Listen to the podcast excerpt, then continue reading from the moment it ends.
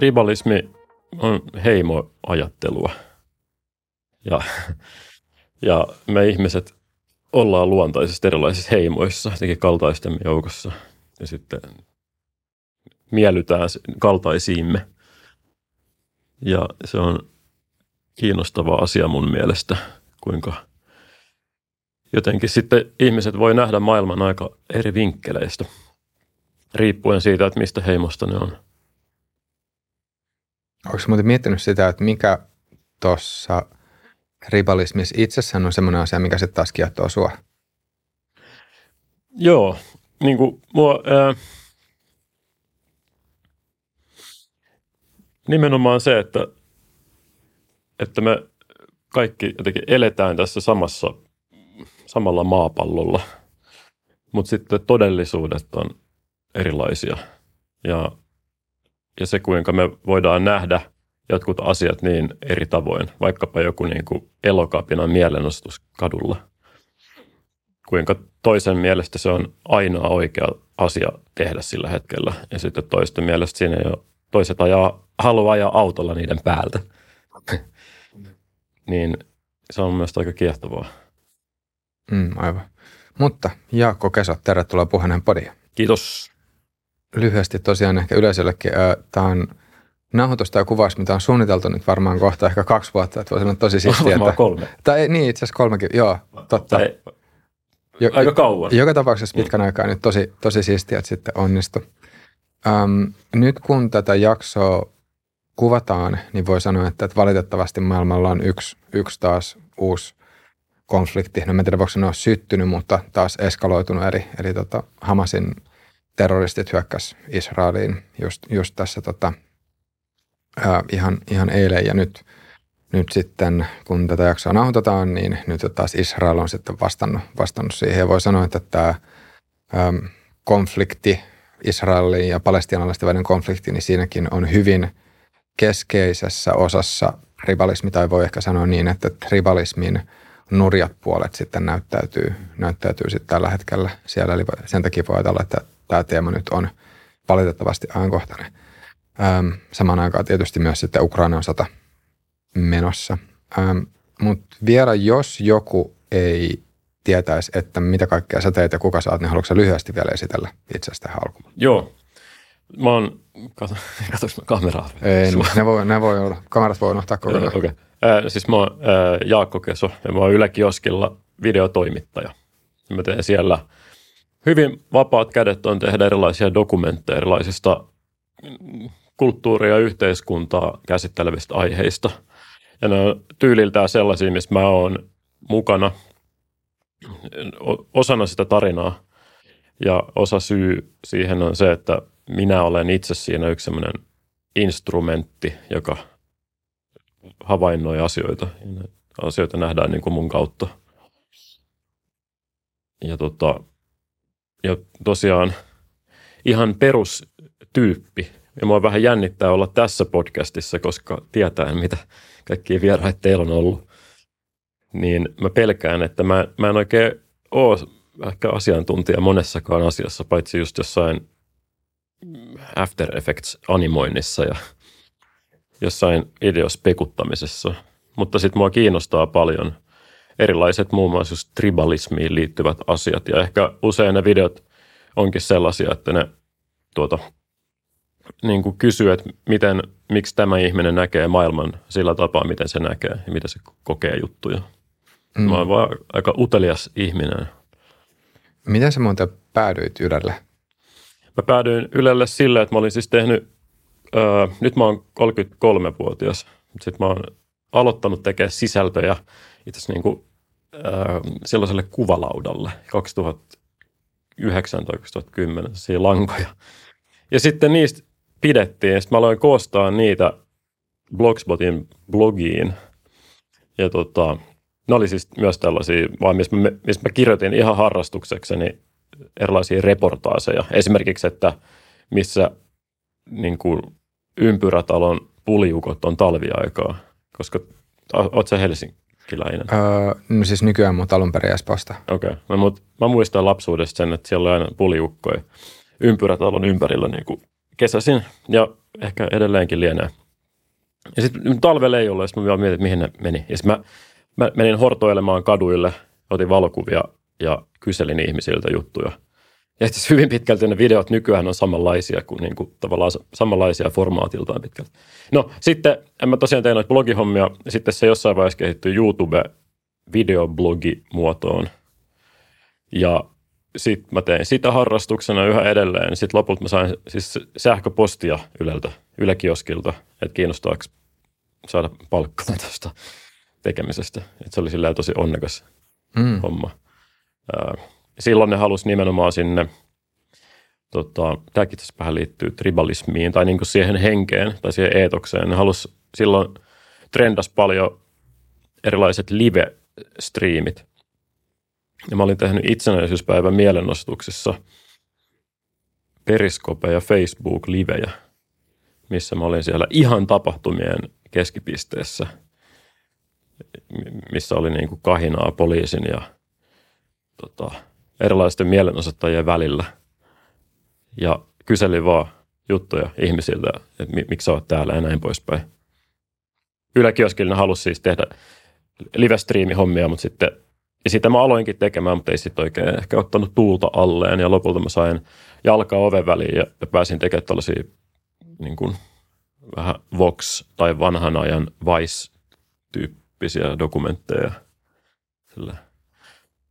Ja sanoisitko muuten, että onko Vox ja Vice ollut sulle jossain määrin tämmöisiä inspiraatiolähteitä? Joo, joo, on. on.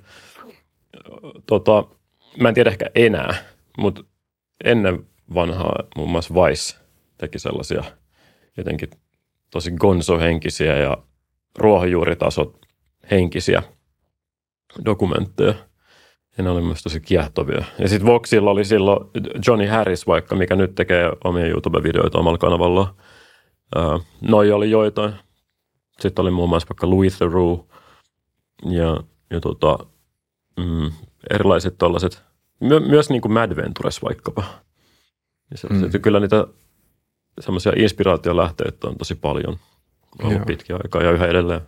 Joo, noita Vicein dokkareita on myös itsekin katsonut aika, mm. aika monta. Niitä voi kyllä suositella edelleenkin, löytyy, löytyy tubesta. Löytyykö ne Vicein kanavalta vai niin kuin? Mun mielestä ne on ihan siis Vicein tubessa. Ai joo. Tai siis Vicein tube-kanavalta okay. ainakin. Mä en ole ihan varma, onko kaikki niistä nähtävillä, mutta ainakin siellä on aika monta, mm. monta kyllä edelleen. Mm. Mikä sun mielestä niissä Vicein dokkareissa oli sitten taas se, mikä jotenkin erityisesti iski? Tai mikä, mikä, mikä oli se, minkä takia sitten niistä tykkäsi? No tässä taas ehkä pitäisi ottaa niin kuin sivupolkua tuosta tribalismi-hommasta. Että en, mä, en mä ehkä silloin, kun ensimmäistä kertaa mä niihin törmäsin, ajatellut, että vau, onpa tässä, onpa tässä käsitelty ihmisyyttä jotenkin tosi kiinnostavasti, vaan se oli ehkä sitten enemmän vaan sellaista hauskaa seikkailua. Ja aika sellaisia niin kuin poikamaisia seikkailuja mun mielestä. Ja sellaiset asiat mua kiehto, niin kuin tinttisarjakuvat ja Indiana Jonesit ja sellaiset. Ja erilainen niin kuin gonzo-henkinen tekeminen. Ja sitten se, siinä oli vaan se, mentiin jonnekin Pohjois-Koreaan niin kuin paikkoihin, mihin ei muuten pääse. Ja se oli tosi tosi vaikuttavaa. Mietitkö mm. silloin vielä, kun niitä kattelee, että, että kumpa tota pääsisi tekemään itse? Öö, ehkä. Ehkä ainakin, eh, ehkä niin kuin jotenkin alitajuisesti kylläkin. Mä, tota, mun lapsuuden ammatti on ollut, tai haaveammatti. Mulla on ollut muutama lapsuuden haaveammatti. Yksi oli ää, Lego insinööri. Mä olisin suunnitellut Lego-palikoita. Mun, mun broidilla on ollut ihan sama. Onko? Joo. Joo. Sitten on ollut akuankka piirtäjä, se on ollut, okay. tota, se on ollut yksi. Muun muassa tämänkin, tämän akuankan mä saisin piirtää vaikka silmät kiinni. Sitten sit mä halusin olla tota, niin kuin, pom, pommisuunnittelija tai räjähdesuunnittelija. Räjähdesuunnittelija? Et kuitenkaan purkaa, vaan siis nimenomaan pommisuunnittelija. Joo, joo ja, tota, mä paljon purin siis, tai pilailupuodista ostettua silloin läpi vuoden erilaisia paukkuja – ja sitten tuota, purin niitä ja virittelin niistä omia juttuja. Mä tein aika siistejäkin juttuja, joissa oli jotain kaukolaukaisimia. Okei, okay. tota, siinä on vähän sitten ollut elektroniikkaa kanssa joo, ja tota, sellaista. Mutta sitten, mutta tos, noi oli niin kuin lapsuuden haaveammatteja. Sitten oli jossain vaiheessa lentäjä, oli, se, se kiinnosti mua. Ehkä sen takia, että siinä olisi päässyt matkustamaan ja näkemään maailmaa. Mutta sitten mä oon ihan sysi huono matematiikassa ja fysiikassa ja tällaisissa lajeissa, avaruudellisessa hahmot, hahmottamisessa ja muussa. Että ei se sitten, se ei oikein natsannut. Mutta jossain vaiheessa sitten toimittaminen jotenkin juurikin tuommoisen leikin kautta alkoi olla kiinnostava. Myös, mä, sori tämä nyt menee tylsäksi jaaritteluksi omasta anna, henkilöhistoriasta, anna mutta siis tota yksi, mikä myös vaikuttaa kyllä tuohon uteliaisuuteen on, että mä oon, mun äiti työskenteli lentoemäntänä. Ja sitten ää, silloin etenkin niin kuin 90-luvulla, kun ajat oli paremmin siinä, sillä alalla, niin mä olin tosi onnekas, että mä pääsin ihan silleen niin kuin vauvasta asti perheen kanssa matkustaa aika paljon niin kuin mukaan niille työmatkoille. Ja siten on altistunut ihan no, vauvasta asti erilaisille, joillekin erilaisille kulttuureille. Se musta tuntuu, että siitä on ehkä tullut kyllä jonkinlaista uteliaisuutta tai jonkinlaista niin kuin siedätyskykyä vähintäänkin. Mm, niin se oikeastaan tosiaan aina miettiä, että kuinka paljon vai kiinnostus muita kulttuureita kohtaan on just sen seurausta, että, että minkälainen lapsuus on ollut ja kuinka mm. paljon se on sitten taas ihan vaan joku tämmöinen persoonallisuuden osa tietyssä mielessä. Näin on. Mä, joo, mä, ja mä oon miettinyt, mä oon joskus kysynytkin mun vanhemmilta, että niin kuin, mistä he epäilevät mun ammatillisen uran periytyvän. Mutta ei nekään osannut antaa mulle mitään ihan selkeät vastausta. Mm. Mutta uteliaisuus on kyllä kans itsessään mun tosi kiehtova asia, koska siis se on semmoinen, tai tuntuu siltä, että omalla kohdalla myös on tosi niin, vahva. mä haluaisin just uteliaana kysyä, udella sulta, mikä sun, sulle tuo uteliaisuuden, koska sä oot varsin utelias.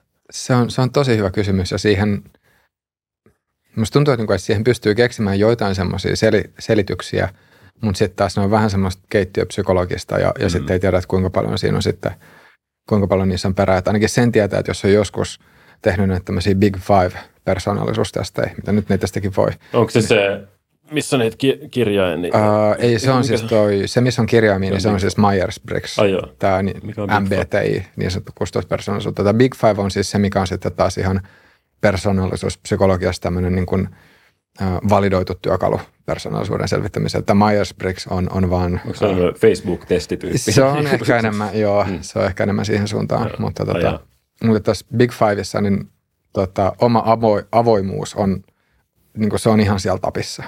Että mm. on niin kuin äärimmäisen, äärimmäisen avoin.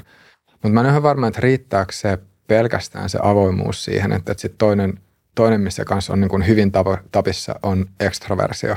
Ja se itse asiassa mun mielestä on tavallaan jännä, koska siis – niin kuin pohjimmiltaan tai niin kuin voisi sanoa, että, että niin kuin oma luonne on semmoinen, että mä oon niin kuin superpuhelias, mutta sitten taas näissä podeissa taas se asetelma on vähän erilainen. Mä en sano, että eikö se niin kuin olisi myös luontevaa kuunnella, mutta että jos taas sitten muun törmää ja kameran ulkopuolella, niin mä saatan pelättää ihan hirveästi. Ää, mä, mä, mä oon kuullut Henryltä, kaveriltasi, Aa, ihmisiä siis, että tota, sä saatat kuulemma soittaa sille – ja sa, sa esittää jonkun että mulla on yksi tänne ihan nopea juttu, että mä haluan vaan kertoa sulle. Mutta sitten se, saattaako se puhelu kestää sitten niin tunnin pari? Joo, joo, kyllä. Se on, sitä, on, sitä on Herran kanssa käynyt. Hmm. Um, Mutta tosiaan siis se, että, että voi sanoa, että on tosi korkea avoimuus, tosi korkea ekstroversio, semmoinen niin ulospäin suuntautuneisuus, ulospäin suuntautuneisuus maailmaan, mutta mut musta tuntuu, että noikaan, noikaan itsessään ei vielä ihan täysin, täysin tavallaan sit riitä siihen, että siinä on jotain – jotain muutakin ja ehkä, ehkä yksi semmoinen, no tämä voi sanoa hypoteesi tai tämmöinen mahdollisuus, mikä siinä voisi olla, että, että jos ylipäänsä miettii vaikka jostain evoluutiopsykologisesta näkökulmasta, niin se, että ää, tietyssä mielessä se on selviytymisetu, mitä paremmin ymmärtää maailmaa sellaisena kuin maailma on olemassa, niin kuin sellaisena kuin todellisuus on. Et, et niin kuin se, että, että jos sä, jos sä et jossain tota, ää, kuvitellaan nyt tästä ehkä joku semmoinen 10 000 vuotta taaksepäin, että jos, jos on utelias ottamaan asioista selvää, niin silloin pystyy saamaan ympäristöstä informaatiota, mikä sitten voi palvella sitä omaa selviytymistä. Ja toi olisi semmoinen yksi, yksi mahdollisuus. Ähm, mutta mutta sitten taas siinä on se, että jos se uteliaisuus on liian ylitsevuotavaista ja jos on vaikka liian impulsiivinen sen uteliaisuuden suhteen, niin sitten taas voi käydä huonosti. Syöt jonkun myrkkysienen, Niin, mikä mitäköhän, hauskalta. niin, mitäköhän tässä tapahtuu.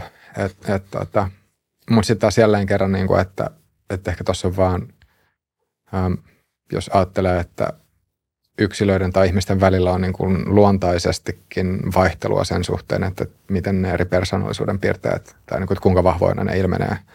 Ja sitten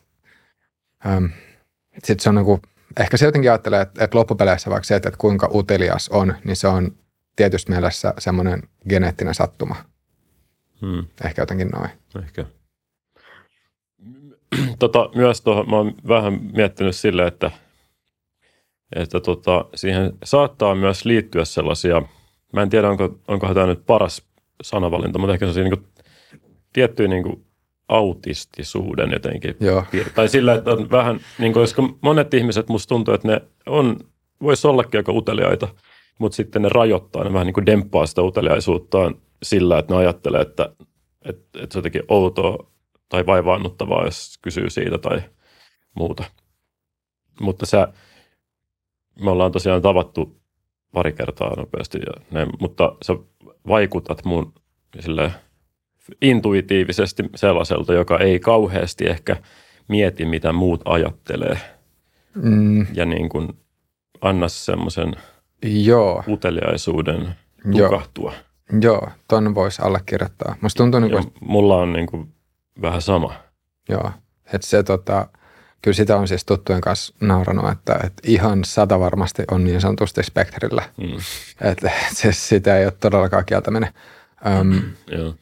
Mutta ja se, se on tavallaan jännä, että musta tuntuu, että joissain kohdissa ja varsinkin sitten niin nuorempana, niin se kysymys tavallaan niin kuin ei ollut siitä, etteikö olisi jotenkin äm, niin kuin ollut välittämättä siitä, mitä vaikka jotkut muut ajattelee. Tai musta tuntuu, että ehkä se on niin kuin nykyäänkin, että se, se ei ole niin kuin aktiivinen päätös olla välittämättä, vaan niin kuin, että se, että se lähtökohtaisesti ne asiat ei samalla tavalla vaan edes tuu mieleen. Että Mm. siihen ei välttämättä liity semmoista tietoista päätöstä, että hei, olen nyt miettimättä. Mm, Mutta sitten taas paradoksaalisesti kyllä mä sanoisin, että varsinkin sit joissain asioissa nuorempana, niin on sitten taas ehkä saattanut miettiä turhankin paljon sitä, mitä jotkut muut ajattelee joistain jutuista. joo. Et se, se ei ole, vä- se on Ei sano vaan, sano vaan loppuun. Se, niin, että se, se tavallaan ei ole, ei ole just niin mustavalkoista, että, että siinä niin kuin joidenkin asioiden suhteen se, sitä ei mieti ollenkaan. Ja musta tuntuu, että mitä vanhemmaksi tulee, niin myös se, se niin kuin tota, äm, niin kuin toi alue laajenee, että on yhä, yhä vähemmän miettimättä yhä useampaa asiaa.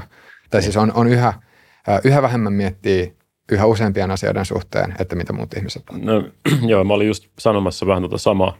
Ja sillä, että sitä kyllä niin kuin monitoroi jatkuvasti sitä omaa, niin kuin vähän missä menee ja on silleen tietoinen siitä, mutta sitten ei silleen rajoita sitä. Ja, ja sitten myös, kun ää, sit jos tekee niin kuin NS-outoja juttuja tai jotenkin poikkeavia asioita, niin sitten se myös se oma mukavuusalue laajenee ja, ja asiat yhtäkkiä, sä, yhtäkkiä sä teetkin vuoden päästä juttuja, mitä sä et olisi ikinä maailmassa kuvitellut olevasi niin avoinna tekevässä niitä asioita joskus. Joo. Niin kuin en, äh, selitetään, että Ei, siis, ou- outo sanajärjestys. ei mutta joo, siis hiffasin hän mukavuusalue laajenee ja sitten lopulla sul, sä oot jo, voin ku, sa, ihminen saattaa olla jo tavallaan niin etääntynyt semmoisesta niin kuin normaalista, että se on jopa vähän niin kuin hullu, silleen niin kuin outo, Niin muiden mielestä. niin muiden mielestä. Joo, joo. Ei siis tossa just, Ja, ja sitten teillä oli kerran, teillä oli joku jakso, tosiaan olen kuunnellut paljon teidän mainioita jaksoja, kiitos niistä. Oli joku, missä, olisikohan, olisikohan sinä ja Leevi kahdestaan vaan puhunut tai jotain niin kuin tämän tekemisestä ja siitä, että kun tapaa paljon ihmisiä ja kuulee erilaisia näkemyksiä, niin sitä vähän jotenkin niin kuin, tu, ei, ei turru, mutta tota, ne ei, ne, ei, ehkä niin kuin järkyty asioista niin paljon tai, joo, tai jotain sen, tai että ne ei niin kuin hetkauta sua ehkä niin joo, paljon uudet asiat. joo. Ja ton, ton vaan allekirjoittaa, että musta tuntuu, että nykyään pystyy keskustelemaan sillä niin kuin tosi, tosi monien tai niin kuin, ähm, se, se tavallaan se normaaliuden käsite on niin kuin laajentunut.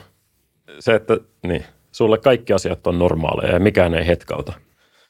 Mm, joo, jossain määrin. Ehkä se voisi sanoa niin, että, että jos vaikka keskustelee silleen ihmisten kanssa, niin musta tuntuu, että nykyään mua on, niin kuin, että mulle olisi tosi vaikea sanoa jotain semmoista, mikä ää, niin kuin mielipidettä. Siis se ei tarkoita sitä, että, että mikään asia ei ikinä hetkauttaisi, mutta silleen, että on, on vaikea sanoa semmoista mielipidettä, joka jollain tavalla järkyttäisi mua tosi paljon tai mihin itse reagoisi tosi vahvasti tunteella. Ja se ei tarkoita sitä, että ajattelisi vaan, että, okei, no tämä nyt on ihan samantekevää tai että ää, tai silleen jotenkin moraalirelativistisesti ajattelisi, että, että no kaikki mielipiteet on samanarvoisia tai näin. Että se ei, se ei, niin kuin se ei liity siihen, vaan, vaan enemmänkin just se, että, että jos on, jos on joku ihminen, jolla on sitten omasta mielestä vähän pistää lainausmerkkeihin väärät mielipiteet, niin sitten ehkä pikemminkin saattaa herätä se uteliaisuus, että okei, niin että miksi mm.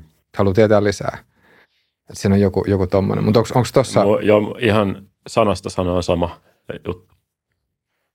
Mä mainitsin myös ton, sen, kun sä kysyit noista, että mitä toi mun tekeminen lähti, mä mainitsin sen silloin sen kuvalaudan. Ja musta tuntuu, että se on myös yksi tekijä siinä, että koska siellä, kuten kaikki tietää, niin siellä on etenkin silloin, kun sitä ei edes moderoitu juurikaan, siis niin kuin kymmenen vuotta sitten, niin siellä näki kaikenlaista, mikä tota, ja, ja, ja sitten ymmärsi sen, että tässä on niin kuin erilaisia merkitystasoja tällä. Ja siihen ehkä sai jotenkin siedetyshoitoa myös sitä kautta. Ja se on vaikuttanut, musta tuntuu, mun niin kuin ajatteluun ja kehitykseen. Mm. Merkittävästi lautakulttuuri. Mä tiedän, se, no mun, mun, mun mielestä se ei ole turmellut mua. Mun mielestä se on ollut ihan hyvä asia. Niin mitä sä itse ajattelet noin ylipäänsä? Kun siellä sanotaan ihan kauheita asioita. Siis, siis niin kuin ei, sitä ei käy kieltäminen. Se, siellä on ihan sairaita juttuja. Mutta sitten ymmärtää, että tässä voi olla myös erilaisia niin kuin erittäin kieroutuneet huumoritasoja, niin kuin meta, meta, metatasoja ja sellaista. Ja, ja ne kauheimmatkin asiat on niin kuin ymmärrettäviä kontekstissaan. Use, ei aina, mutta hyvin usein. Ja sitten, että jos sä tapaat jonkun vaikka uusnatsin jossain mielenosoituksessa, niin sit sitä ei automaattisesti näe paholaisena, vaan ainakin mulla alkaa tulla uteliaisuutta sen suhteen, että mikäköhän ton se ajattelu siellä taustalla on. Että on käynyt samat, saman niin kuin päiväkodin minä ja, kuin minä ja saman, samat koulujärjestelmät ja varttunut Suomessa ja kaikkea. Niin miten se on mahdollista, että, että me ollaan kuitenkin auduttu niin eri raiteille.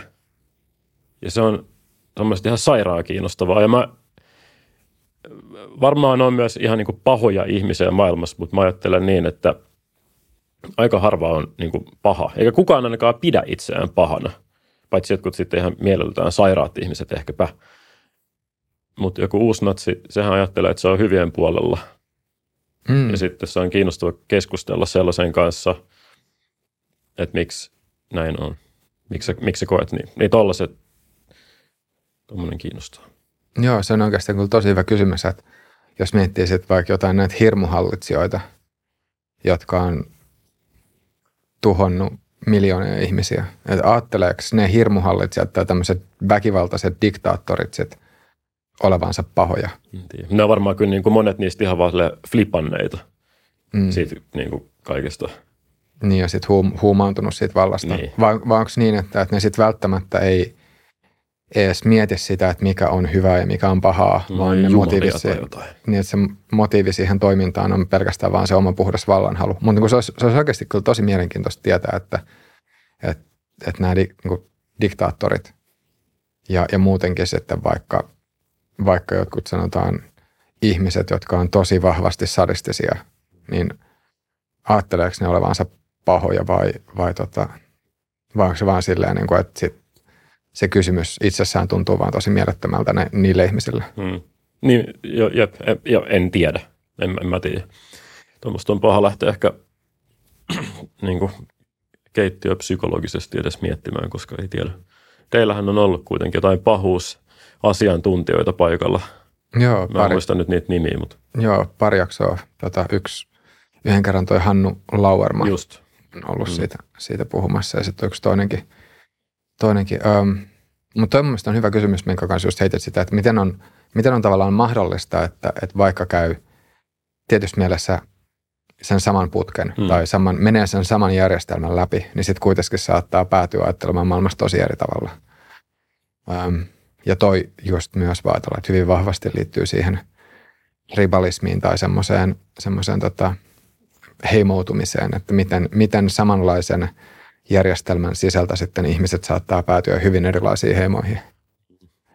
Mutta onko sulla itsellä jotain ajatuksia tai, tai sit vastaavasti, että mitä kaikkia kysymyksiä sulla herää tuosta asiasta?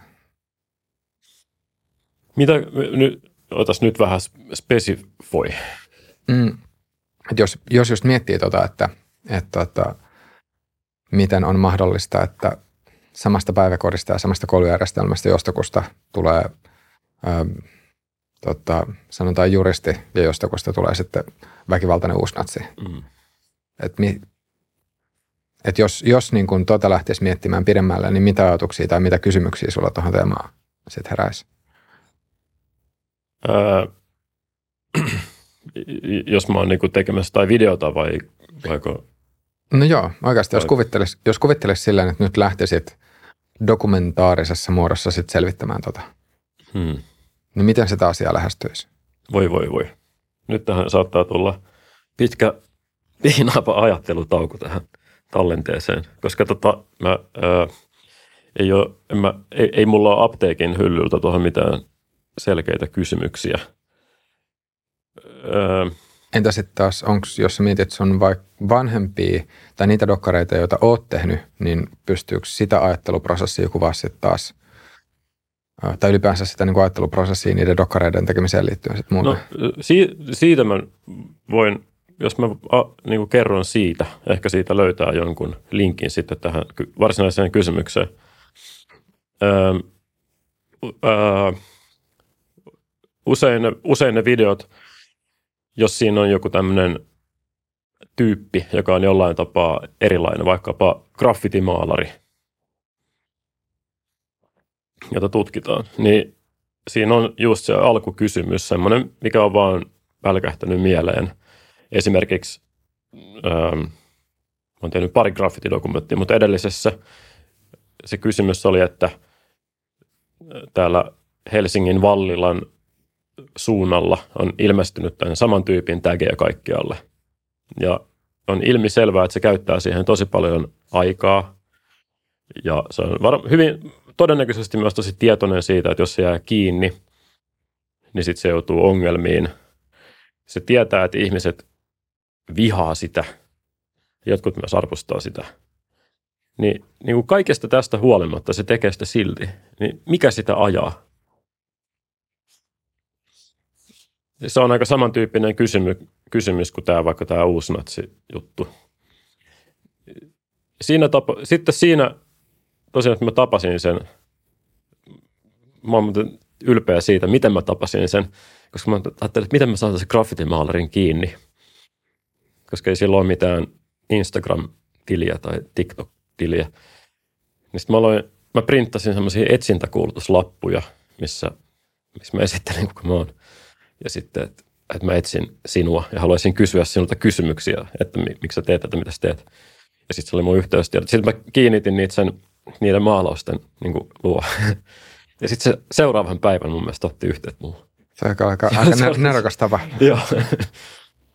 joo. Mutta joo, si, si, sitten niin kuin, sit mä, sit mä ihan vaan hengasin sen kanssa niin, että me mentiin syömään – ja juteltiin ihan niitä näitä. Sitten se oli aluksi vähän ujoa kummankin, kumminkin puolen, koska me vaan tutustuttiin toisiimme. Ja sitten me sovittiin, että mä tulen seuraamaan sitä, kun se tota, tekee niitä maalauksiaan. Ja tässä on se iso niin kuin, metodi, mikä mulla on usein se, että mä en oikein lähesty niitä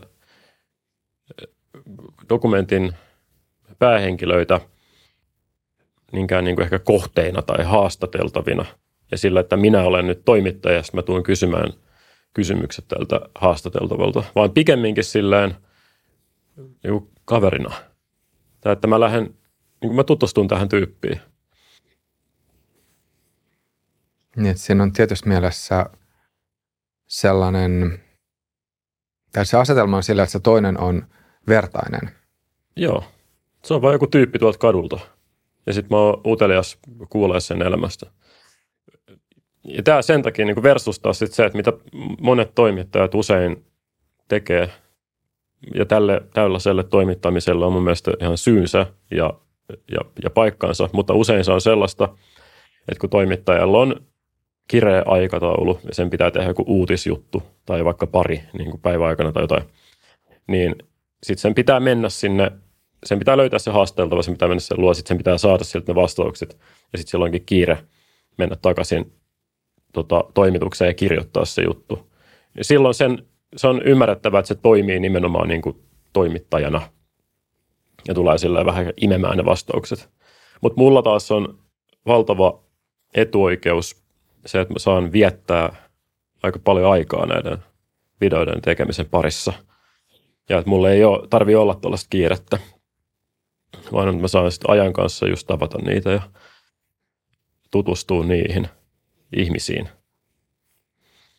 Ja sitten kun sä tutustut siihen ihmiseen, niin sitten sieltä alkaa löytyä puolia. Sä huomaat, että tämä tyyppi ei ole vain graffitimaalari, vaan se on myös tätä ja tätä ja tätä ehkä se uusnatsikin on iso ainoastaan uusnatsi, vaan se voi olla myös niin kuin isä, se, ja se voi olla pelata salibändiä jossain joukkueessa. Se voi, sillä voi olla joku yllättävä harrastus, se voi vaikka olla joku niin kuin anime suurkuluttaja, mikä on riemastuttavaa muuten, kun tulee tuommoisia niin yllättäviä juttuja, mitä olisi vaikea käsikirjoittaa johonkin juttuun.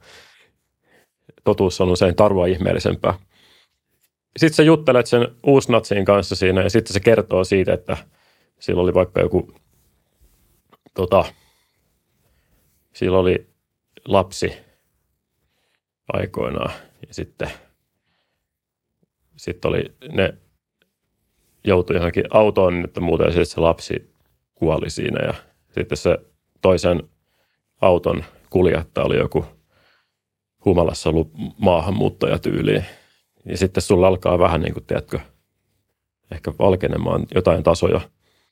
Ja sitten ehkä sä kuulet, että se on varttunut myös kenties jossain vähän syrjemmässä, missä ei ole ollut paljon erilaisia ihmisiä. Hänen isänsä taas on ollut oman sodassa traumatisoituneen isänsä kurilla kasvattama ja niin kuin tällaisia juttuja, joista alkaa ehkä löytyy. Mm. Niin Sain aika hyvin palautettua tämän vastauksen muuten siihen sun alkuperäiseen. Ju- juttuun. Että tavallaan vähän alkaa jotenkin tolleen niin kuin kerros kerrokselta kuorimaan sitä. Mm. Niin, jos, jos ottaa semmoisen sipulivertauksen, niin just, että sen sijaan, että jotain yksittäistä ihmistä alkaisi arvioimaan tai yhdestä ihmisestä alkaisi muodostaa mielipiteitä tai mielikuvia pelkästään vaan sen uloimman näkyvän kerroksen pää, perusteella, niin sitten lähtee kuorimaan sitä sipulia vähän enemmän katsoa, että mitä kaikkea sieltä alta löytyy sitten. Mm, joo, ja, ja tota, ja sit, mutta sitten on niin hiton helppo kyllä se, että siinä tekee sitten omia tuomitsemisiaan siinä välissä ja siinä samassa. Ja tässä mun mielestä semmoiset perus mindfulness-opit on tosi öö, osuvia. Siis se, että sä vaan tarkkailet omia tunteitasi ja ettei välttämättä seuraa niitä tai tee päätöksiä niiden mukaan, mutta sä et ole tietoinen niistä. Onko sä kuinka pitkään harjoitellut mindfulnessia? En mä, en mä, en mä, mä en aktiivi. Mulla on ollut jotain siis pyrähdyksiä, että mä oon siis niin kuin, tämmöistä niin kuin meditointi mindfulness-harjoitusta tehnyt joskus pyrähdyksittäin, mutta sitten mä oon jotenkin kyllästynyt siihen tai sitten on tullut jotain muuta tai selkä alkanut kipeytyä tai jotain ja mä oon lopettanut se. Ja sitten ehkä aloittanut taas joskus myöhemmin, jos on ollut jotain ahdistusta tai jotain. Mm. Mutta mun mielestä ne on tämmöisiä juttuja, että kun sä hiffaat sen niin kuin, aah, tästä on ehkä kyse. Ja kyllä mun mielestä se niin kuin vähän jää. Niin, että jollain Kuka? tavalla on tietoinen siitä, että mitä omassa mielessä tapahtuu ja sitten pyrkii tarkastelemaan sitä ulkoapäin. Juu. Mikä, mikä on niin kuin sama, mistä me puhuttiin aiemmin, se, että kun sä tapaat muita ihmisiä, niin sitten sä voit irrottautua siitä. Niin sä samalla tapaa kohtaat itsesi ja Mm. irrottaudut itsestäsi. Onko sul tähän asti, tai tuleeko sulla mieleen semmoisia tilanteita, missä on sit jutellut just silloin, kun on tehnyt noita dokkareita, että et sillä hetkellä, kun on jutellut muiden ihmisten kanssa, tuntemattomien kanssa, niin sitten samalla on huomannut itsestään, että hetkonen, että nyt, nyt tajuakin, että tuossa menee joku semmoinen oma ajatuskela, tai nyt mulla herää tästä tämmöinen tunne, ja sitten olisi jotenkin tullut semmoinen aha-elämys. Öö, mulle ei ehkä, me- mulla mu- voi olla, että tulee kohta mieleen joku tommonen, mutta mulle tulee kyllä mieleen tilanteita, missä niin kuin muilla ihmisillä on mun Yle, Ylen toimittajuus ja todella saanut niille kierroksi. Esimerkiksi Convoy Finland öö, tapahtuma, tiedätkö, mikä oli Mannerheimin tiellä. Minä talvena se ei ollut viime talvena, mutta Niin se oli vielä talvena, sitä korona-aikaa enemmän. Joka tapauksessa siinä siis oli joukko ihmisiä, jotka, ää, anteeksi, mun pitää selvittää kurkkuun. Anteeksi. Tota, oli jo, joukko ihmisiä, jotka oli siis muun muassa koronapolitiikkaa, muun muassa bensan korkeata hintaa ja olisiko ollut vielä joku syy. Oli aika liuta erilaisia syitä muistaakseni. Ja sitten ne ajattelee, että tämä ei vetele, mennään Mannerheimin tielle eduskuntatalon eteen, tuodaan sinne paljon autoja, etenkin rekkoja, ja sitten vaan tukitaan se ollaan siinä. Ihan sama kuin elokapina tota, ö, metodiltaan.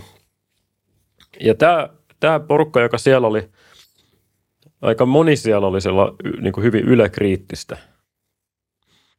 Ja siellä ö, yksi tyyppi sanoi mulle, että se taisi tunnistaa mut jostain mun videosta sanoi mulle, että, että, että jos, sä teet, jos sä teet paskan videon, mä selvitän, missä sä asut ja mä tuun vetää sua turpaa. Ja sitten se antoi kuitenkin selkeä haastattelu, mikä oli kiva. Sitten, tota, sitten toinen tyyppi, siellä oli sellainen iso bussi siellä, missä ihmiset sai lämmitellä. Mäkin olisin halunnut mennä lämmittelemään sinne vähän haastattelemaan ihmisiä sisällä. Sitten se sai kuulla, että mä oon Yleltä, niin sitten se sanoi, että, että lähde helvettiin täältä mun autosta. Sitten siellä oli joku tyyppi myös, joka uhkas. Eiku, joo, sitten siellä lopussa oli yksi tyyppi, joka sanoi, että se vetää turpaa. Ja sitten oli vielä, täällä oli joku neljäskin, joka oli. Niin tälle, nä, näitä tuli. Ja, tota, ää, ja ni, niissä mä mietin, että, tai ajattelin vaan, että ei, ei ne ole niin minua vastaan, vaan Yle triggeröi niitä jotenkin. Niin, sä et ottanut sitä En mä henkilökohtaisesti. ottanut sitä henkilökohtaisesti. Öö, ja tota, ja sitten sit mä oon pohdiskellut sitä, että minkä takia ne kokee Yleä kohtaan niin, ja siitä on tullut paljon kiinnostavia ajatuksia. Onko sulla vielä jotain semmoista kelaa, tai että jos, jos sun pitäisi itse nyt sit antaa semmoinen hyvän tahtoinen tulkinta siitä, että miksi ne ihmiset, jotka oli siellä konvoissa sitten oli niin yläkriittisiä, niin mitä, mitä sä veikkaat, että se voisi olla? Kyllä mä, on mulla va, aika vahvakin ajatus siitä, tai vahva veikkaus. Kuulen mielelläni siitä tota, ää, palautetta, jos joku vaikka tätäkin katsoo tai kuuntelee, että kuinka oikea sen osuu tai kuinka huti menee. Mutta tota, ähm, tota,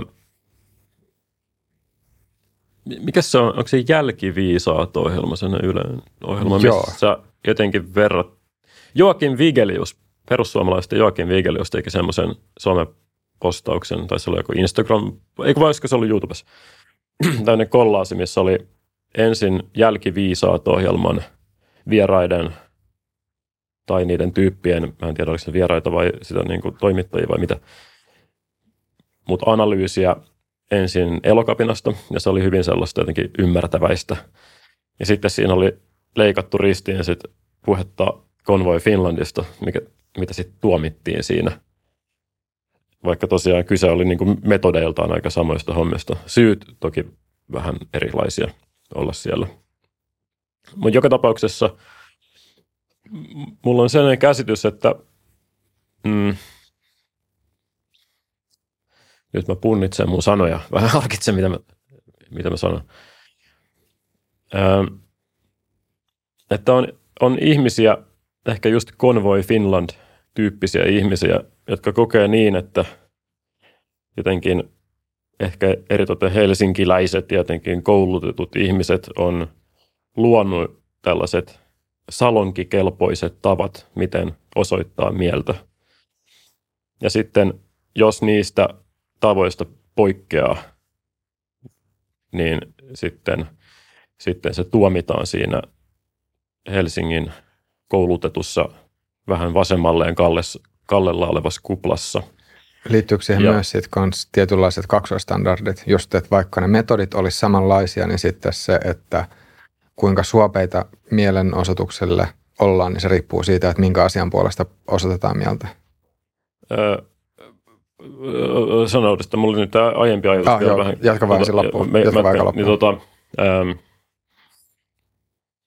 että jotenkin vaikka niin kuin elokapinan mielenosoittajat, että ne jotenkin osuu sellaiseen, mielenostustavoillaan osuu ehkä jonkinlaiseen semmoiseen salonkikelpoiseen puhetapaan ja tyyliin.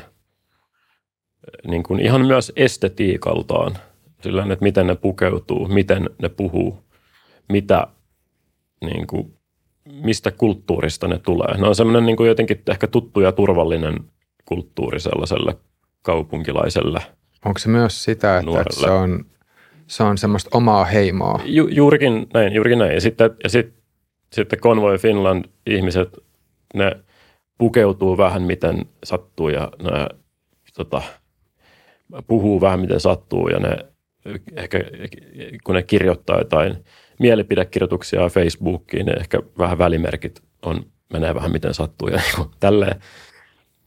Ja sitten se ärsyttää niin kuin heitä, että miten niin, niin kuin minkä takia meidän, meidän tapa osoittaa mieltä ei oteta vakavissaan. Ja, ja että tota, Ylekin sitten, missä toimittajat on siellä aika kaupunkilaisia ja jotenkin taustoiltaan on aika samankaltaisia se, mitä mä tunnen ihmisiä – niin jo, jollain tapaa sitten ää, no, nyt katkesi, katkesi Mutta, jollain, jollain tapaa niin kuin. Voisiko se, tai allekirjoittaisiko se tämmöisen kelan, että se, miten asioista uutisoidaan, riippuu osittain siitä, että kuinka vahvasti toimittajat samaistuu niihin niihin, joista kirjoitetaan, tai että kuinka, kuinka vahvasti silleen toimittajat kokee ole, olevansa samaa heimoa sen uutisen tai siis sen kohteen tai sen jutun kohteen kanssa. Ota, mä, mä en ehkä halua ihan vielä mennä tuohon noin, okay. koska mä haluan ehkä paketoida nyt tämän ensimmäisen. Mikä, mikä olikaan tämä, tota noin, niin, tämä, mistä me oltiin puhumassa? Um, se, että miksi... Kun miksi tavallaan ne... Niin, kun, miksi, ne, miksi ne suuttuu yle, niin kuin minun joo, yle, yleläisyyteen. Niin tota, palaten, palaten siihen, öö, että, niin, että heiltä puuttuu jotenkin luotto siihen, että Ylen toimittaja pystyy, tai niin kuin ottaa heidät vakavissaan – Mm. Ja, ja sitten, että he, Ylen toimittaja ei ottaisi heitä vakavissaan sen takia, koska ne on jotenkin, koska, koska se Convoy Finlandin porukka ei jotenkaan mahdu sellaiseen salonkikelpoiseen mielenosoitusmuotoon, mihin taas sitten elokapinan trendikkäät nuoret niin kuin mahtuu. Tuo vakavissaan ottaminen, voiko siihen myös liittyä se tunne huoli tai pelko siitä, että nyt ei kohdeltaisi sitten reilusti. Hmm. Nimen, nimenomaan niin. Ja sitten, että sinne tullaan, tullaan jotenkin haastattelemaan sitten jollain tietyllä agendalla ihmisiä ja, ja sen sellaista. Niin itse asiassa agenda on yksi. Ja mä, en, mä haluan sanoa sille, että mä en sano, että näin olisi. Mua, mua ärsyttää Yle kritiikki niin kuin tässä mielessä. Siis koska, toi mun mielestä toi kritiikki, mitä, niin kuin, jos he ajattelevat nyt näin, että koko Yle on paska, niin se, on, se, se on, ei, ei, ei ole niin, koska Yle on niin valtava laitos ja siellä on tekijöitä moneen lähtöön. Ja siellä on, siellä on varmasti huonoja tekijöitä, mutta sitten siellä on myös erittäin hyviä tekijöitä, jotka osaa katsoa maailmaa hyvin reilusti. Mm. Ja, ja, ja siten se ei vaan ole niin kuin, tai se on vähän ontuva argumentti sanoa sillä, että vedä sua turpaan, koska sä oot Yleltä. Niin onhan se tässä on semmoinen aika mustavalkoinen. Niin, se on tai vähän se liian kuvastaa, mustavalkoinen. kuvastaa mustavalkoista ajattelua. Niin. Mutta mä, ym- mutta mä niin kuin hiffaan sen kyllä. Mä voisin vielä jatkaa vähän siitä, että ehkä puhua nyt vaikka sit käyttää nyt itse, it, mä käytän itteeni esimerkkinä, koska se on musta tuntuu, tuntuu turvallisempaa tässä. Mä voin itteeni ruotia huolettomammin. Minä olen syntynyt Helsingissä ja asunut Helsingissä koko ikäni, paitsi sitten, että mä oon asunut jossain Taivanissa niin kuin puolitoista vuotta ja ollut Namibiassa vaihto-opiskelmassa, mutta niin kuin Suomen sisällä vaan Helsingissä. Ja mä oon valitettavasti hyvin Helsinki-keskeinen. Ja mä, mä en tunne, mä, mä haluaisin uskoa niin, että kyllä mä tiedän nyt minkälaista elämä muualla päin Suomeen on. Mutta varmaan tosiasia on se, että mulla on valtavia aukkoja mun omassa ym- niin kuin tietämyksessä. Ja sillä, että mä en osaa käsitellä asioita kovin hyvin. Itse asiassa mun niin kuin iso pelko onkin se, että kuinka sokea mä oon jotenkin omalle sokeudelleni mu- muiden paikkojen elämää kohtaan. Ja tota, mun osalla kyllä nyt hitto, sen on pakko pitää paikka, niin kuin varmaan jollain tapaa se vaikuttaa mun sisältöihin se, että mä oon varttunut täällä ja mä asun täällä ja mä käyn aika tällaisissa niin kuin UG-bileissä ja sellaisessa niin kuin, tosi, tosi semmoisessa kaupunkikulttuurin niin kuin, ytimessä, mikä on just vähän se, missä on isoin viitery, tai se on just semmoista niin vihervassari viiteryhmää.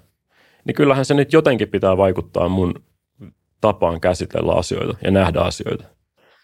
Ja, ja, ja, ja tota, siinä mielessä on ehkä todennäköisempää, että mä, koska mä tulen niitä vaikka elokapenalaisten heimosta, siellä on paljon niin kuin, tuttuja ja kavereita siellä, niin on todennäköisempää, että mä käsittelen heitä jotenkin suopeammin. Ja sitten, että mä käsittelisin Convoy Finlandin tyyppejä niin kuin, jotenkin tuomitsevammin, tai ehkä ei tuomitsevamminkaan, vaan enemmän niin kuin ennakkoluuloisemmin. Mm. Tietysti mä sitten pyrin olemaan jälleen niin kuin mindfulness mielessä siellä paikan päällä sitten tietoinen mahdollisesti niin kuin kaikista niistä omista vinautumista ja pyrin olemaan reilu parhaimpani mukaan. Mm. Mutta kyllä mun toi, mitä sä just kuvaat, että... Ja, mä, ja sitten, sori, mä sanon vielä, ja mä, että mä ymmärrän, että sitten voi olla tällaista epäluuloisuutta ylää kohtaan, koska mun mielestä tämä pitäisi nyt tarkistaa, mutta mun käsittääkseni kyllä Ylen toimittajat on, suurin osa on niin kuin korkeasti koulutettuja ja kenties kaupunkilaisia. Ja kai se nyt johonkin vaikuttaa. Mm. Niin yksi, yksi asia, mikä mun mielestä kyllä sitten taas näkyy sun dokkareissa, jota kyllä voi suositella tässäkin kaikille, jos nyt olisi mm, joku, joku joka ei olisi niitä vielä kattonut. Kiitos, kiitos. Niin jotenkin se, että ylipäänsä tiedostaa sen asetelman, tai siis se, että on, on semmoista jonkinnäköistä itsereflektioa, että, että vaikka olisikin niin, että kukaan, ihmi, kukaan yksittäinen, yksittäinen ihminen varmaan ei voi olla koskaan silleen sataprosenttisen objektiivinen tai neutraali tai tasapuolinen, niin, niin vaan se, että pyrkii miettimään, että missä niitä omia vinoumia on, niin se, se sitten kuitenkin heijastuu siihen lopputulokseen, että jos, jos lähtökohtaisesti ajattelisi, että no kyllä mä olen ihan varmasti mä oon tarpeeksi tasapuolinen, niin musta tuntuu, että, että semmoisen ihmisen tekemät dokumentit todennäköisesti olisi huomattavasti sitten taas vähemmän tasapuolisia kuin semmoisen, joka sitten taas aktiivisesti miettii sitä. Että semmoinen tietynlainen ää, itseensä kriittisesti suhtautuminen tai semmoinen epäluulo itseä kohtaan sit saattaa kuitenkin olla lopputuloksen kannalta positiivinen asia. Joo, siis kyllä mun mielestä todellakin. Ja mä, mä, ja mä annan itselleni kyllä vähän pisteitä siitä, että mä kyllä aktiivisesti teen työtä sen eteen, että mä pyrin olemaan jotenkin tietoinen just omista vajavaisuuksista ehkäpä. Mä, mä saan ehkäpä mun omasta viiteryhmästä kuulla paljon tällaista, tällaisia vihervasemmisto ajatuksia. Mutta tota, YouTubessa muun muassa tykkään kuunnella, tota, no mikä, mikä se on se semmoinen, mikä sellainen tamperelainen perussuomalainen, mikä teilläkin on ollut vieraana, sen semmoinen aika sliipattu, komea sälli, joka on, olisiko se ollut Joakin Vigeliuksen kanssa. Ainakin ne on tehnyt videoita nettiin. Niin siis tuolta Pirkanmaan alueelta on toi Vigelius, sitten on Baribum ja sitten on ei, ei, ei, se, otas nyt Joonas. Silloin silmälasit. Näyttää vähän teräsmieheltä. Komea mies. Hetkinen, just sä mietit, että ketä kaikki nyt No mieti sillä mä, okay. tota, mä, mä sanon, että siis, joka tapauksessa on sitten olemassa tämmöisiä, tai toi, no toinen kauhea aivosulku, toi se kreikkalainen toimittaja. Kreikkalainen toimittaja. siis, ei, ei kun mitä, ei kun Itali, ei kun mitä. Nyt täytyy sanoa, nyt, nyt lyö tyhjää li, lievän tuntomerkkejä. siis, siis toi, Ota. Ah, vai siis meinaatko se Puopalaa? Joo, ah. se on kreikka.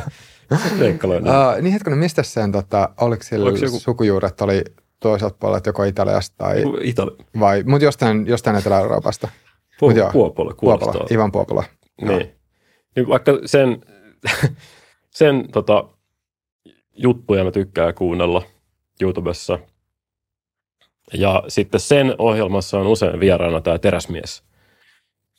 joka, Aa, niin, siis jolla on tota, myös oma joku kanava. Ja, joo, siis Onni Rostila. Joo, joo, just se. Joo. Niin, kyllä, niin, kyllä. Sitten mä tykkään kuunnella sen juttuja ja vaikka Joakimin juttuja, Joakim Viikelyksen juttuja ja niin kuin, tota, ja näin. Ja sitten edelleen, mä mainitsen nyt taas tämän lautakulttuurin, mutta se on edelleen läsnä elämässä ja siellä mä, sitä mä myös selaan aktiivisesti. Että mä kyllä niin kuin aika paljon imen itseäni tuota tietoutta. Mm. Niin musta tuntuu, että tämä on kyllä semmoinen yksi, yksi asia just, että kuinka, että kuinka paljon aktiivisesti altistaa itseään semmoisille ajatuksille, jotka jossain määrin tuntuu vieraalta. Että siis tulee mieleen y- yksi tota keskustelu, mikä kävi, tai tuli juteltu yhden tyypin kanssa, joka siis sanoi, että, että se aikanaan meni tiettyyn paikkaan töihin pelkästään sen takia, että se tiesi, että siellä kyseisessä työpaikassa ihmiset oli vasemmistolaisia tai no. vasemmalla kallellaan. Se itse sitten taas kuulu, no itse asiassa en muista tai en tiedä, että oliko se silloin vielä kokoomuksessa, mutta, mutta joka tapauksessa, että, no. että se halusi semmoiseen, semmoiseen ympäristöön, missä oli, oli vasemmistolaisesti ajattelevia ihmisiä. Sitten tulee myös mieleen yksi, yksi tota, tyyppi, joka just sanoi, että, että se alkoi hiljattain kuuntelemaan 23 minuuttia podia – ja sitä myös, joo. joo. Ja, ja just osittain sen takia, että, että saa vähän erilaista, erilaisia ajatuksia kuin sitten taas mitä, mitä tota, muuten olisi. Et musta tuntuu, että tämä on ehkä semmoinen kanssa, äm, jos miettii myös tätä heimojuttua tai, tai tätä heimoutumista, niin jotenkin tuntuu siltä, että, että nykyaikana vaikka se, että, että mitä mediasisältöjä seuraa, niin se myös voi joillekin ihmisille olla semmoinen tapa – rakentaa identiteettiä tai sitten vaihtoehtoisesti niin, että se, mitä muut mitä sisä, mediasisältöjä ja muut seuraa, niin se voi johtaa tulkintoihin siitä, että minkälaisia ne muut ihmiset on. Joo, tosi hyvin sanottu. Mä taas veit vähän sanat suusta, niin mä, olin, mietin tota noin. Sitä jotenkin helposti tota, jää niin kuin, menee naimisiin jotenkin semmoisen oman juurikin ton tuommoisten niin kuin labeleiden kanssa. Ja sitten mä muistan, mulla on ollut jänniä kokemuksia sen suhteen, että esimerkiksi vaikkapa tuossa kun oli, mitä voi olla, että mulla ei nyt nimetty yhtään mieleen, Wilhelm Junnilla, siellä oli tämä iso kohu.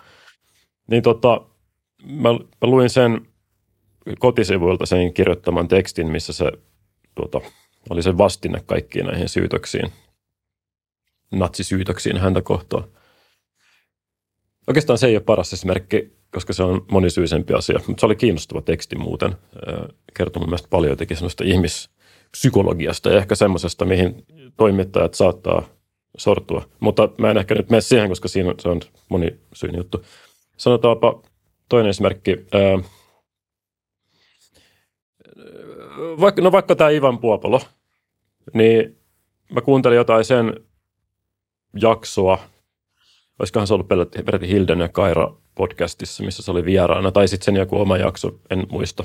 Mutta se käsitteli Yle ja sitä, että Yle pitäisi suurin piirtein lakkauttaa. Ne ei, mutta pitäisi ainakin muuttaa tilannetta. Ja tota, mä kuuntelin sitä. Ja siinä oli joitain kohtia, mitkä mä huomasin, että ne jotenkin tosi impulsiivisesti tai in, impulsiivisesti niin kuin tuntui jopa vähän niin kuin fyysisesti pahalta. Ja tuli vähän se niin kuin rea- vastareaktio. Että ei, ei, ei, ei, ei tuo ja voi miten, pitää paikkansa. Miten sä voit sanoa noin? Miten sä voit sanoa tuolla, että ei tuo voi pitää paikkansa. Se on minun rakas työpaikkani. Tuo oli tavallaan semmoinen niin kuin ensimmäinen semmoinen niin kuin kela, mikä sitten mä sain hyvin nopeasti sen hallintaan. Mutta se oli, se oli aika epämiellyttäväkin kokemus. Ja, mutta, se, mutta tosi tärkeä asia mun mielestä siedättää tuolla tapaa noita. Ja mä, se vaan sai mut miettimään, että kuinka tosiaan helppoa on olla naimisissa jonkun, tai niin kuin tosi jotenkin mieltynyt johonkin tuollaisiin titteleihin, kuten vaikka siihen, että mä oon yleisradiolainen. Ja sitten, että jos joku kritisoi yleisradioa, niin sitten se niin kuin kritisoi mua. Hmm. Ja mulle, sekin oli yksi reaktio sillä mä olin silleen, niin kuin, mitä vittu Ivan, että se voi, tai niin kuin, se mulle niin kuin jotain, vaikka ei, se, vaikka ei ole mua vastaan niin kuin mitään henkilökohtaista siinä, kun se kommentoi noin. Niin, mutta sen takia, koska Ivan sanoi jotain semmoista, minkä tulkitsi kritiikkinä omaa identiteettiä kohtaan, niin sitten se herätti niin, niin. tunteita. Joo, kyllä. Ne on, ne on tosi jänniä juttuja mun mielestä. Ja mä en tiedä miten, mutta mua kiinnostaisi jotenkin ehkä kysyä sulta tai laajentaa tätä keskustelua siihen, että että niin kuin, nyt me puhutaan ehkä toimittajista ja, tai vaikka sinusta, joka on myös, oletko se toimittaja? Musta tuntuu, että mä en ole toimittaja. No, Vaikka mutta... välillä siis YouTuben kommenteissa muhun ja Leviin kyllä viitataan silleen toimittajana, mutta ainakin se voisi sanoa, että mulla ei ole toimittajan identiteettiä. No, mutta me ollaan, no, mutta me ollaan jonkinlainen, ähm, me ollaan ammattilaisia, joita yhdistää joku tietty tekeminen kuitenkin. Siis, ainakin voi sanoa, että sisällöntuottajia. Joo, niin, niin, tota, niin mun mielestä siitä, siitä voi puhua ja voi puhua sille toimittajien työkaluista ja tällaisista. Mutta se on ehkä vähän ehkä jopa epämielekkästä mun mielestä. Mun mielestä on kiinnostava, olisi kiinnostava puhua näistä teemoista, mutta niin kuin kansan, kansa mielessä tai ihmisjoukot mielessä. Koska meillä on selkeät, me ollaan intohimoisia sitä suhtaan, mit, kohtaan, mitä me tehdään ja me halutaan kehittyä siinä – ja me asetetaan rima korkealle, mutta suurin osa ihmisistä ei niitä kiinnosta. Ei ne mieti tällaisia asioita laisinkaan, väittäisin. Niin, niin, niin, niin, niin, tota, niin mitä se niin kuin tarkoittaa Suomen kannalta tällaiset asiat ja jotenkin yhä enemmän se, että me saadaan uutisia ei, ei Yleltä vaikka vaan suoraan vaikka Sebastian Tynkkysen mm. striimeistä – yhdessä striimissään se muistaakseni sanoi jotenkin niin, että, että valta, se puhui jostain asiasta ja sanoi, että valtamedia tai joku Yle valehtelee tästä, että kuunnelkaa minua, minulta saatte oikean tiedon. Miten tämmöiset asiat vaikuttaa? Se on, se on kiinnostavaa. Se on hyvä kysymys. Ja en tiedä. Mm. Mielestäni se, mikä on ihan väistämätön kehitys, että tulevaisuudessa tullaan näkemään yhä enemmän poliitikkoja, joilla on omat mediansa ja jotka ja. ohittaa sen muun median ihan kokonaan. Ja nyt voi sanoa, että, että esimerkiksi, no, jos, jos miettii vaikka viimeisimpiä vaaleja, niin no, Tynkkynen on yksi, yksi hahmo, joka on noussut tällä tavalla eduskuntaan, että on rakentanut sen oman, oman seuraakuntansa. Mutta nyt sitten on... Oliko mennyt... tosiaan niin, että se tuli, pääsi nollan euron budjetilla sinne? Uh, Ihan vain somen avulla. Mun mielestä se oli joo, se juttu. Ainakin, että nolla jos muist, muistan törmäneeni tuohon. Joo, niin sitten se pääsi sinne. Että se oli joo. niin kuin, hullu juttu. Joo. Voihan toki sanoa, että, että jos sitten taas tekee kontenttia ja no investoi joo. siihen, niin siihen kuluu rahaa, mutta no varsinainen vaalibudjetti niin, niin. niin on toinen. Niin on se aikamoinen.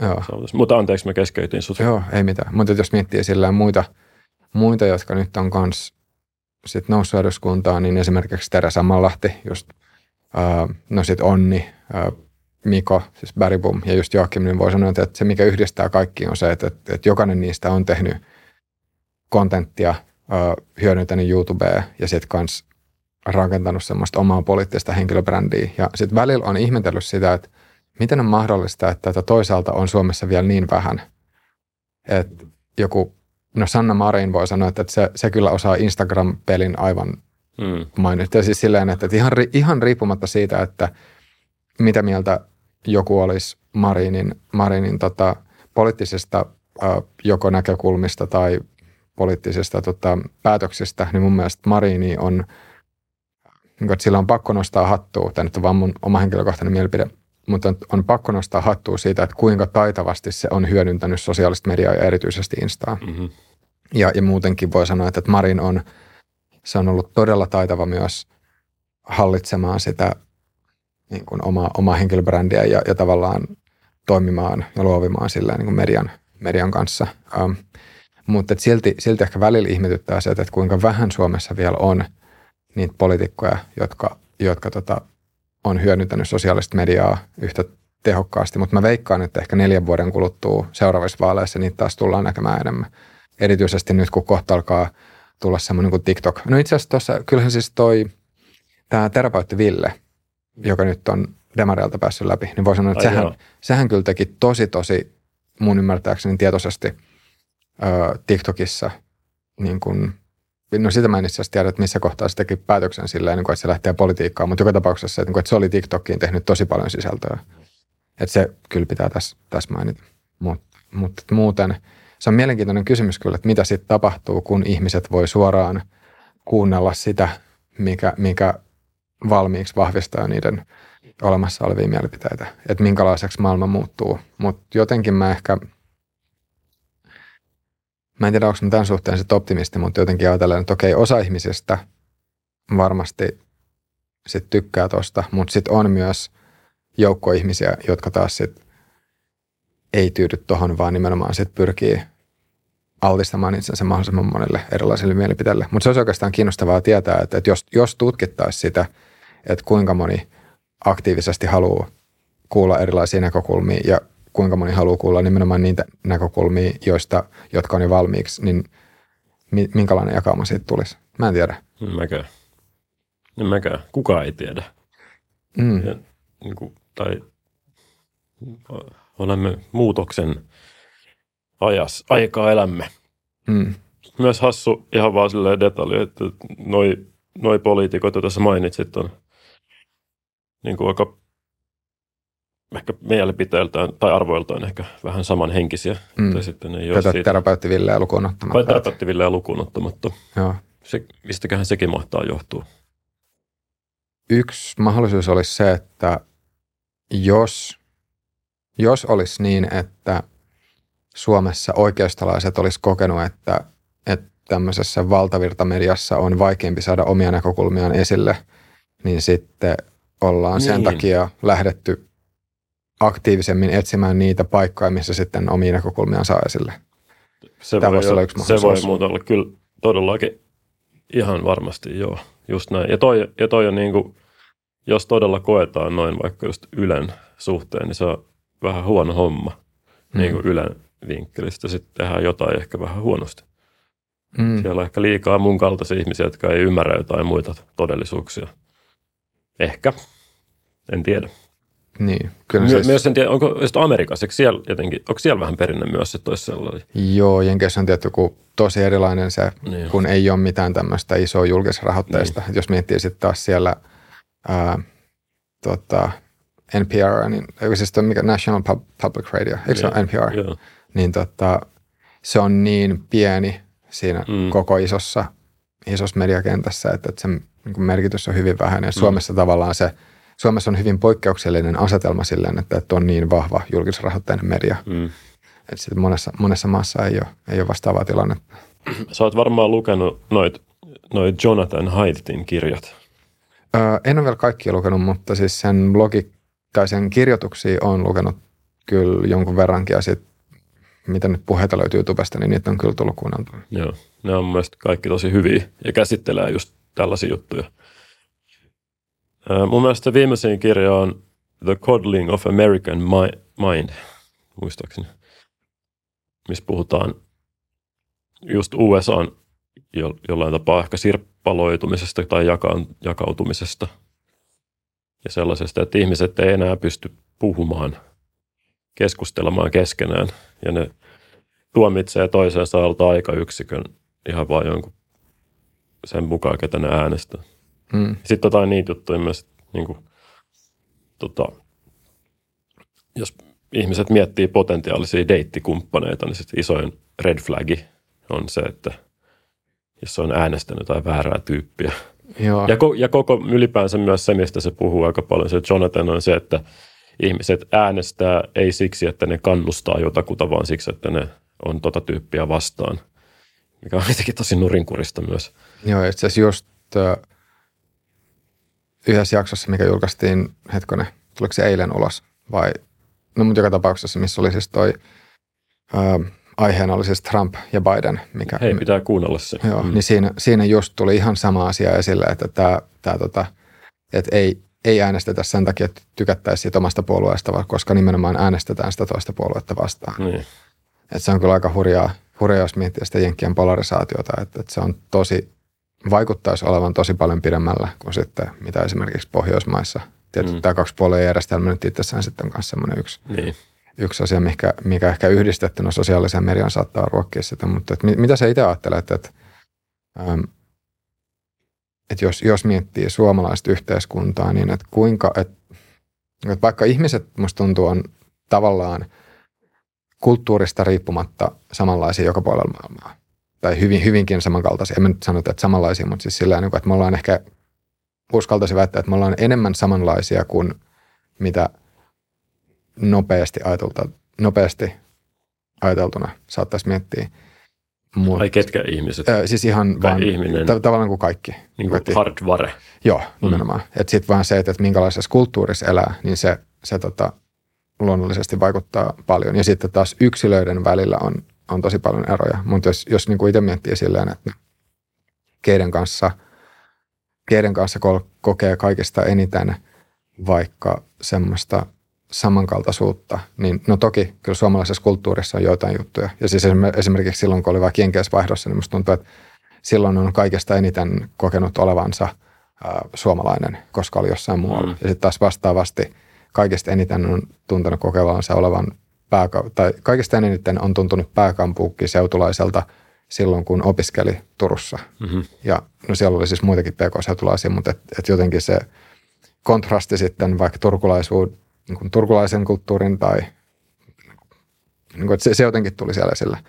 Mutta muuten jos miettii silleen, että keiden kanssa sitten taas jotenkin samaistuu, niin musta tuntuu, että se on sitten taas siinä on kysymys jostain muusta kuin sitten pelkästään vaan siitä kulttuurista. Että se on melkein enemmän niin, että jos jossain on, on neuroepityypillisiä ihmisiä, niin sitten taas niin se on semmoinen, mikä herättää semmoista tietynlaista, en voiko sanoa heimotunnetta, mutta sillä että hei nyt tuolla on joitain, jotka on vähän, vähän samanlaisia. Niin siis sillä että, mm. että se on, että, että se vaikka, että mitä musiikkia kuuntelee – mitä bändeitä, niin kuin, että se, se on mm. niin kuin vähemmän merkityksellistä, vaan enemmän jotenkin se, että, että miten, miten ikään kuin se, ää, miten sen toisen korvien väli on piuhoitettu. Mm-hmm, mm-hmm. Mitä, Kyllä mä ymmärrän. Onko, onko sulla, huomaatko sä mitään, niin kuin, tai että samaistuuko sä tohon? Mulla ehkä vähän sama. Joo. Mä, ää,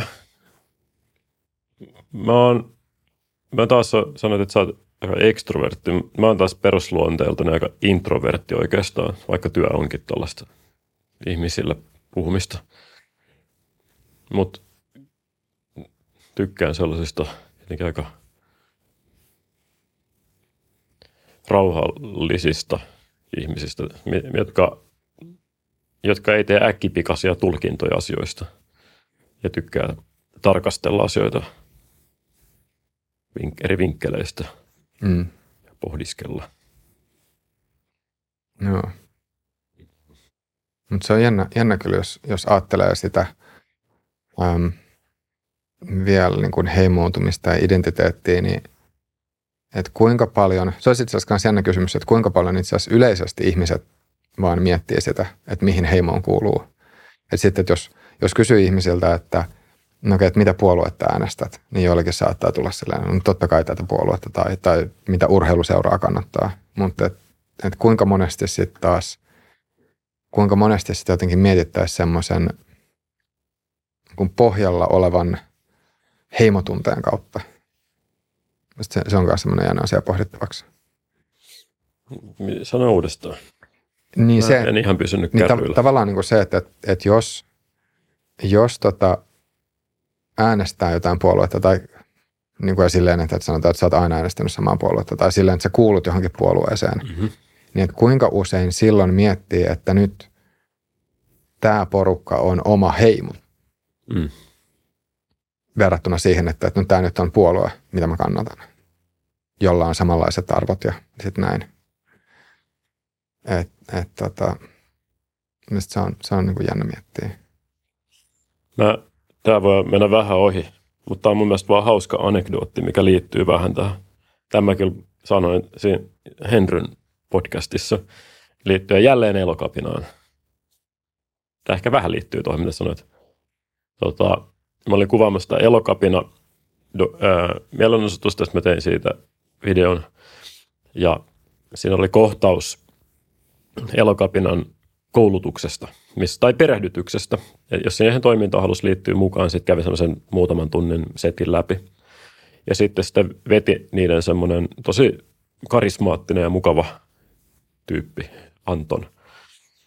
Mun sitten yksi työkaveri katsoi sen videon ja se, se kommentoi sitä niin kuin, ka, koko touhua ja sanoi, että se on ihan samaa mieltä siitä, että ilmastonmuutos on vakava ongelma meille kaikille.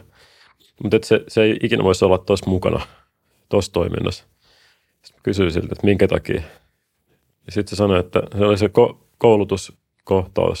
Sitten se katsoi sitä niiden ohjaajaa, sitä Antonia.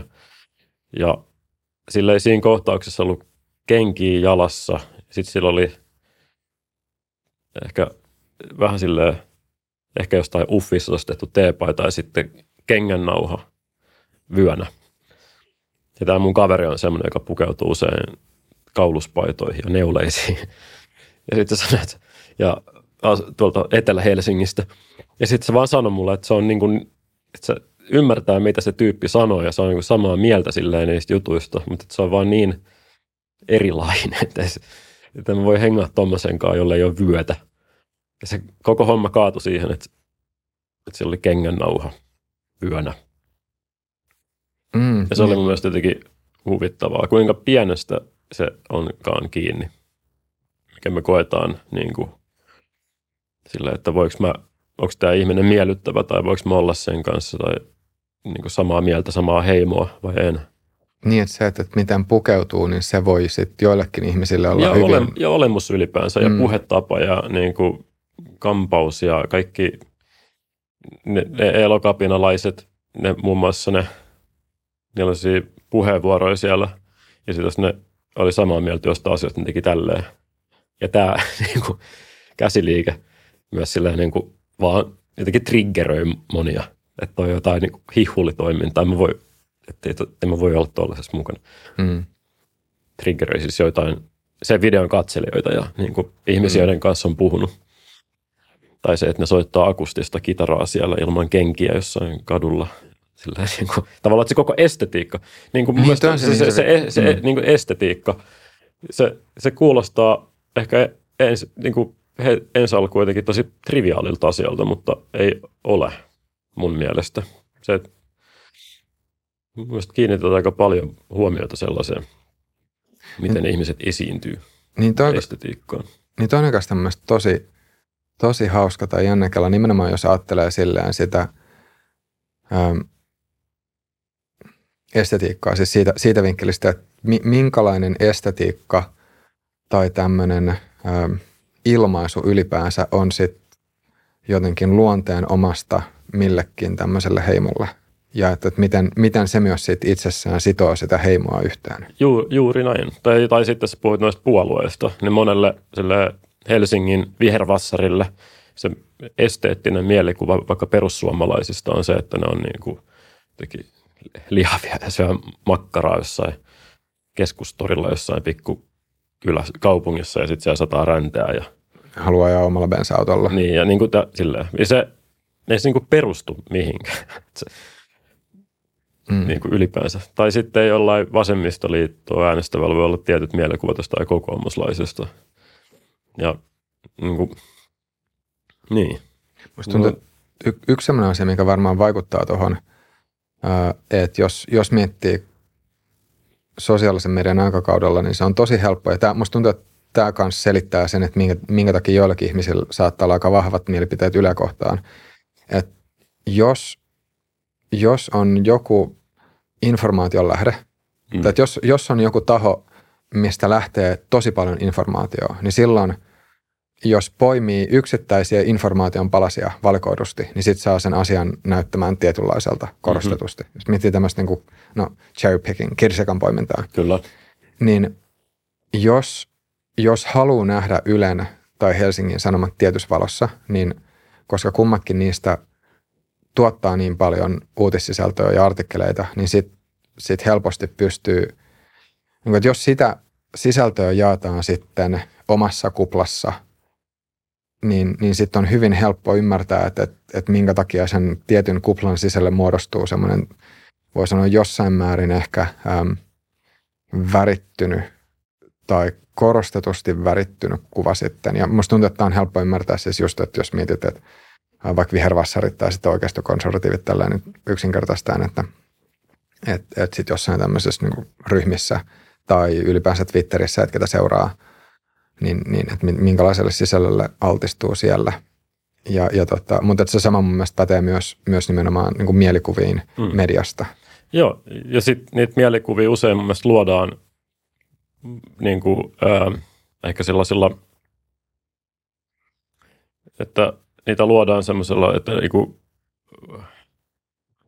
huonoilla intentioilla tavalla. Nyt sanon tosi huonosti, mutta siis tarkoitan, että ei niin kuin – että halutaan ehkä usein löytää se jotenkin ikävä puoli sieltä. Niin, että siinä on valmis agenda. Niin. Tai sitten vaikkapa Riikka Purraa, kun tota, tuli sen niitä kirjoituksia, niin sitten siitä oli tiettyjen ihmisten tai tietyn viiteryhmän helppo tehdä sellaisia väittämiä tosi herkästi, että ah, se on natsi. Ja viimein me saatiin tämmöinen niin syy hänen vihaamiselle – mutta sitten kun se pyytää niitä juttuja anteeksi, niin sitten niitä ei olla uskovinaan ollenkaan. Että minkä, niin kuin minkä takia niitä tiettyjä sanomisia otetaan tosi herkästi vastaan, mutta sitten toiset saman henkilön sanomiset ne niin kuin torjutaan. Mm. se ehkä tossakin niin ja se, että, että on jo semmoinen valmis agenda mielessä, jonka kautta asioita tulkitaan. Niin ja, ja se, ja olisi mun mielestä kaunista, sori, nyt hölytän, se olisi ka, mun mielestä kaunista, jos ihmiset voisivat katsoa maailmaa jotenkin sillain niin kuin, jotenkin vähemmän ehkä kyynisin linsseen. Tai jotenkin halutaan nähdä ihmisissä hyvää ja sen niin kuin perusihmisen siellä, joka ei pidä itseään pahana ja joka haluaa hyvää itselleen ja lähimmäisilleen ja yrittää ymmärtää niitä lähtökohtia – Mm.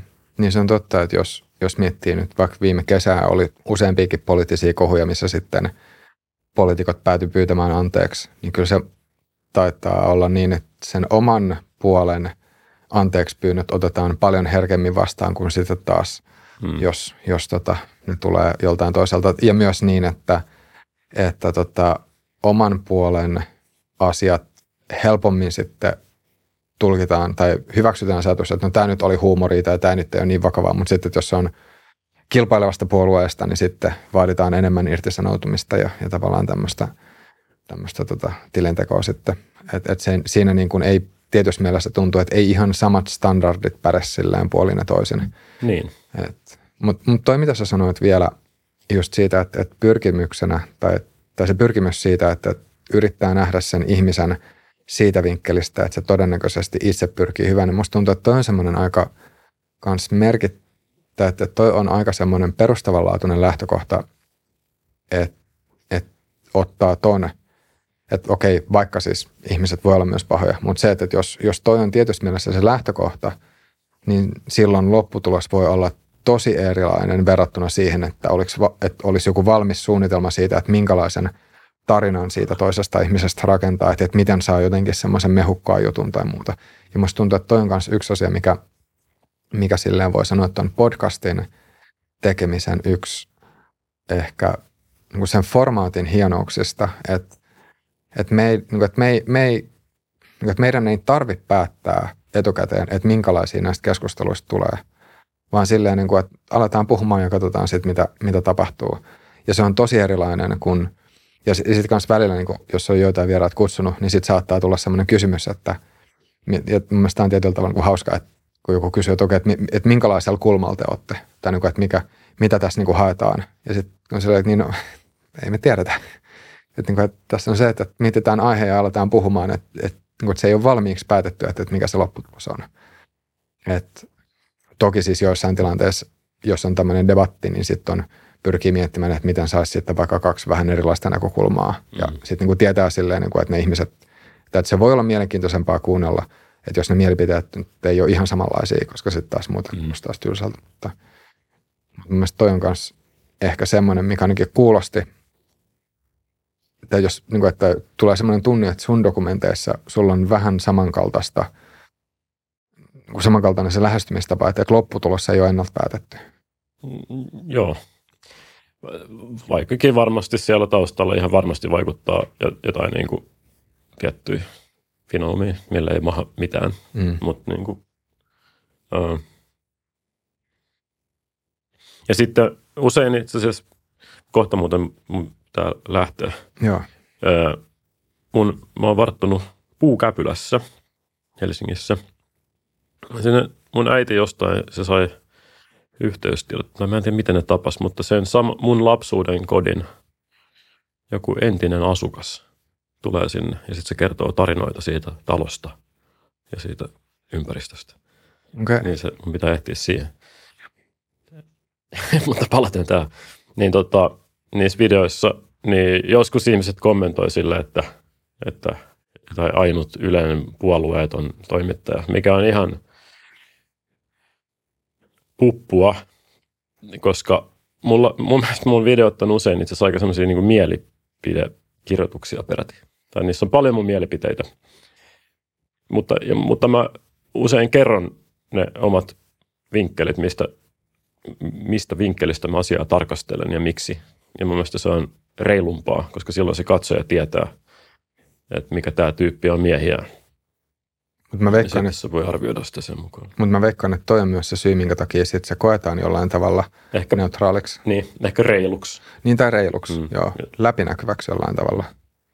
Että se, mikä jotenkin musta tuntuu, että mikä ihmisiä sit herkemmin ärsyttää, on se, että jos on, niin. jos on olevinaan objektiivinen ja sitten kuitenkin tulee semmoinen tunne, että nyt selvästi mm. tässä tekstissä, mutta että jos lukee jotain tekstiä ja tulee semmoinen tunne, että nyt joku yrittää saada mut ajattelemaan just tietyllä niin. tavalla – niin sitten se on semmoinen, mikä herättää jonkin allergisen reaktion. Niin. Sitten mä haluan sanoa ihan sen detaljin myös, että mä en tosiaan tee uutisia. Joskus, joskus mä saan, sella, mä saan palautetta Yle Uutisista, mutta ei mulla ole mitään tekemistä uutistoimituksen mm. kanssa. Joo. Kyllä tässä huomaa, että selkeästi tälle keskustelulle olisi ollut hyvä varata se kolme ja puoli tuntia. Tuntuu, että me ei olla päästy niin kuin alkuunkaan vielä. Että täytyy, Musta täytyy... taas tuntuu, että me kerroin samoja asioita levypyöriin. Levypyöriin, mutta pitää, pitää tehdä silleen, että sä oot vaan kutsutaudasta, koska mun mielestä siis vielä se niin kuin identiteetti... Kerro mulle, mistä asioista haluaisit keskustella sitten? No mun mielestä just toi, toi niin kuin ne, mitkä liittyy just tuohon identiteettiin ja siihen, että ähm, tai mitä just kanssa kuvasit niitä omia kokemuksia silleen, niin että kun tuntuu, tuntuu esimerkiksi siltä, että, että nyt kun kritiikki kohdistuu Yleen, niin sitten, että jos, jos itsellä on yleläisen identiteetti, niin miten sitten herää semmoinen tietynlainen reaktio siitä.